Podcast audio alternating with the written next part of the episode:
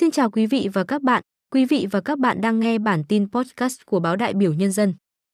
Chủ tịch Quốc hội Vương Đình Huệ gìn giữ và không ngừng phát huy quan hệ đặc biệt, mẫu mực, thủy chung Việt Nam, Cuba. Tại cuộc gặp mặt diễn ra tại thủ đô La Habana, Chủ tịch Quốc hội Vương Đình Huệ mong muốn Đại sứ quán và cộng đồng người Việt Nam tại Cuba tiếp tục quán triệt, nhận thức sâu sắc về mối quan hệ đặc biệt, mẫu mực, thủy chung giữa Việt Nam và Cuba, nhấn mạnh đây là yếu tố then chốt để gìn giữ và tiếp tục phát triển mối quan hệ đặc biệt của hai nước. Sáng ngày 19 tháng 4, giờ địa phương, đêm cùng ngày giờ Việt Nam, trong khuôn khổ chuyến thăm chính thức Cộng hòa Cuba, tại thủ đô La Habana, Chủ tịch Quốc hội Vương Đình Huệ và đoàn đại biểu cấp cao Quốc hội Việt Nam đã gặp mặt cán bộ, nhân viên Đại sứ quán Việt Nam và đại diện cộng đồng người Việt Nam hiện đang sinh sống, học tập, làm việc tại Cuba. Trong khó khăn càng phải đoàn kết, sát cánh bên nhau. Phát biểu tại cuộc gặp mặt, Chủ tịch Quốc hội Vương Đình Huệ chia sẻ niềm xúc động trở lại thăm đất nước Cuba tươi đẹp, gặp gỡ cán bộ, nhân viên Đại sứ quán và đại diện cộng đồng người Việt Nam tại Cuba, một nơi rất xa quê hương ở bên kia bán cầu. Chủ tịch Quốc hội cho biết, đây là chuyến thăm cấp cao nhất của lãnh đạo Việt Nam đến Cuba từ năm 2022 đến nay. Chuyến thăm diễn ra trong bối cảnh rất đặc biệt khi hai nước đang kỷ niệm nhiều sự kiện cách mạng quan trọng như kỷ niệm 62 năm ngày chiến thắng bãi biển Giron, 70 năm cuộc tấn công trại lính Moncada, kỷ niệm 60 năm Cuba thành lập Ủy ban đoàn kết với miền Nam Việt Nam, tiền thân của Hội hữu nghị Cuba Việt Nam ngày nay, và kỷ niệm 50 năm lãnh tụ Fidel Castro rút lần đầu thăm Việt Nam và tới vùng giải phóng miền Nam Việt Nam. Chia sẻ thông tin về các hoạt động trong khuôn khổ chuyến thăm, Chủ tịch Quốc hội hy vọng sau chuyến thăm nhiều lĩnh vực hợp tác giữa hai nước sẽ được thúc đẩy hơn nữa, tạo xung lực cho quan hệ hai nước, đồng thời cũng là tạo điều kiện thuận lợi cho cộng đồng người Việt tại Cuba. Chủ tịch Quốc hội mong muốn Đại sứ quán, cộng đồng doanh nghiệp, học sinh, sinh viên tiếp tục quán triệt và nhận thức sâu sắc về mối quan hệ đặc biệt, mẫu mực, thủy chung giữa Việt Nam và Cuba. Đây là yếu tố then chốt để gìn giữ và tiếp tục phát triển mối quan hệ đặc biệt của hai nước. Trong những năm tháng khó khăn nhất khi Việt Nam đấu tranh giải phóng dân tộc, thống nhất đất nước, Đảng, Nhà nước và nhân dân Cuba đã dành cho Việt Nam sự ủng hộ vô giá cả về tinh thần và của cải, vật chất.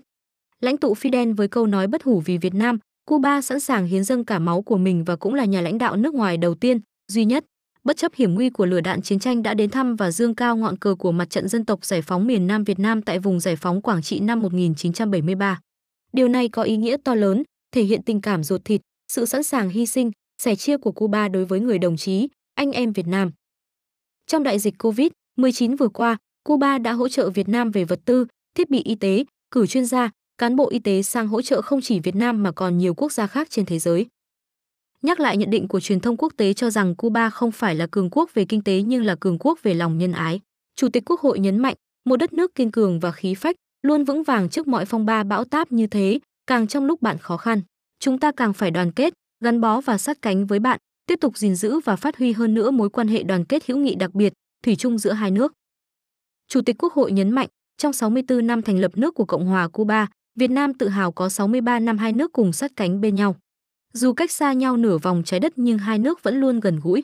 Nhiều công trình của Cuba xây dựng cho Việt Nam đến nay vẫn đang phát huy hiệu quả.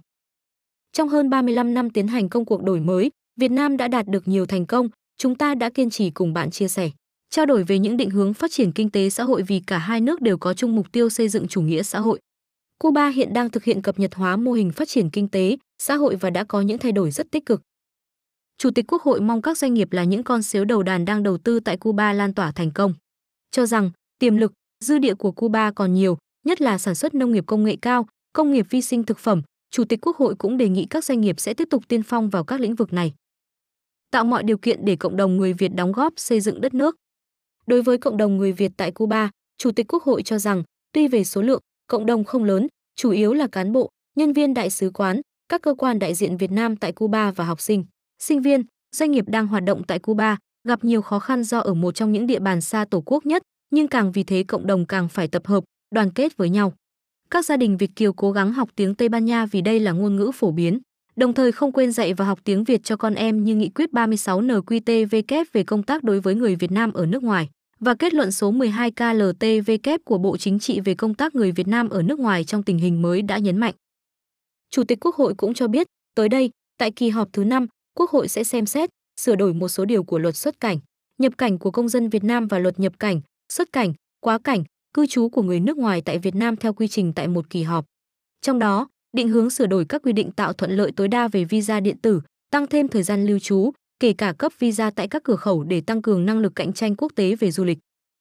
Liên quan đến quyền lợi của người Việt Nam ở nước ngoài, Chủ tịch Quốc hội cho biết, luật về bầu cử hiện đang tiếp tục nghiên cứu, sửa đổi hay luật căn cước công dân cũng đang trình Quốc hội xem xét sửa đổi nhằm tạo mọi điều kiện thuận lợi nhất cho cộng đồng người Việt Nam ở nước ngoài đóng góp nhiều nhất cho xây dựng đất nước. Về đổi mới sáng tạo, Chính phủ, Thủ tướng Chính phủ đã giao cho Bộ Kế hoạch và Đầu tư tổng hợp làm đầu mối xây dựng mạng lưới sáng tạo Việt Nam để người Việt ở trong nước và nước ngoài đóng góp các ý tưởng, sáng kiến góp phần phát triển đất nước ngày càng giàu đẹp. Chủ tịch Quốc hội mong muốn cộng đồng người Việt Nam tại Cuba tiếp tục đùm bọc lẫn nhau, đoàn kết hơn nữa, kết thành một khối tuy không lớn nhưng phải mạnh để chia sẻ, hỗ trợ lẫn nhau. Tinh thần, khí phách cũng phải như đất nước Cuba. Tại cuộc gặp, Chủ tịch Quốc hội Vương Đình Huệ đã trao một số cuốn sách trong tủ sách về thân thế, sự nghiệp của Chủ tịch Hồ Chí Minh tặng Đại sứ quán và cộng đồng người Việt Nam tại Cuba. Trước đó, tại cuộc gặp mặt, Đại sứ Việt Nam tại Cuba Lê Thanh Tùng đã báo cáo với Chủ tịch Quốc hội và đoàn về tình hình hoạt động của Đại sứ quán và cộng đồng người Việt tại Cuba.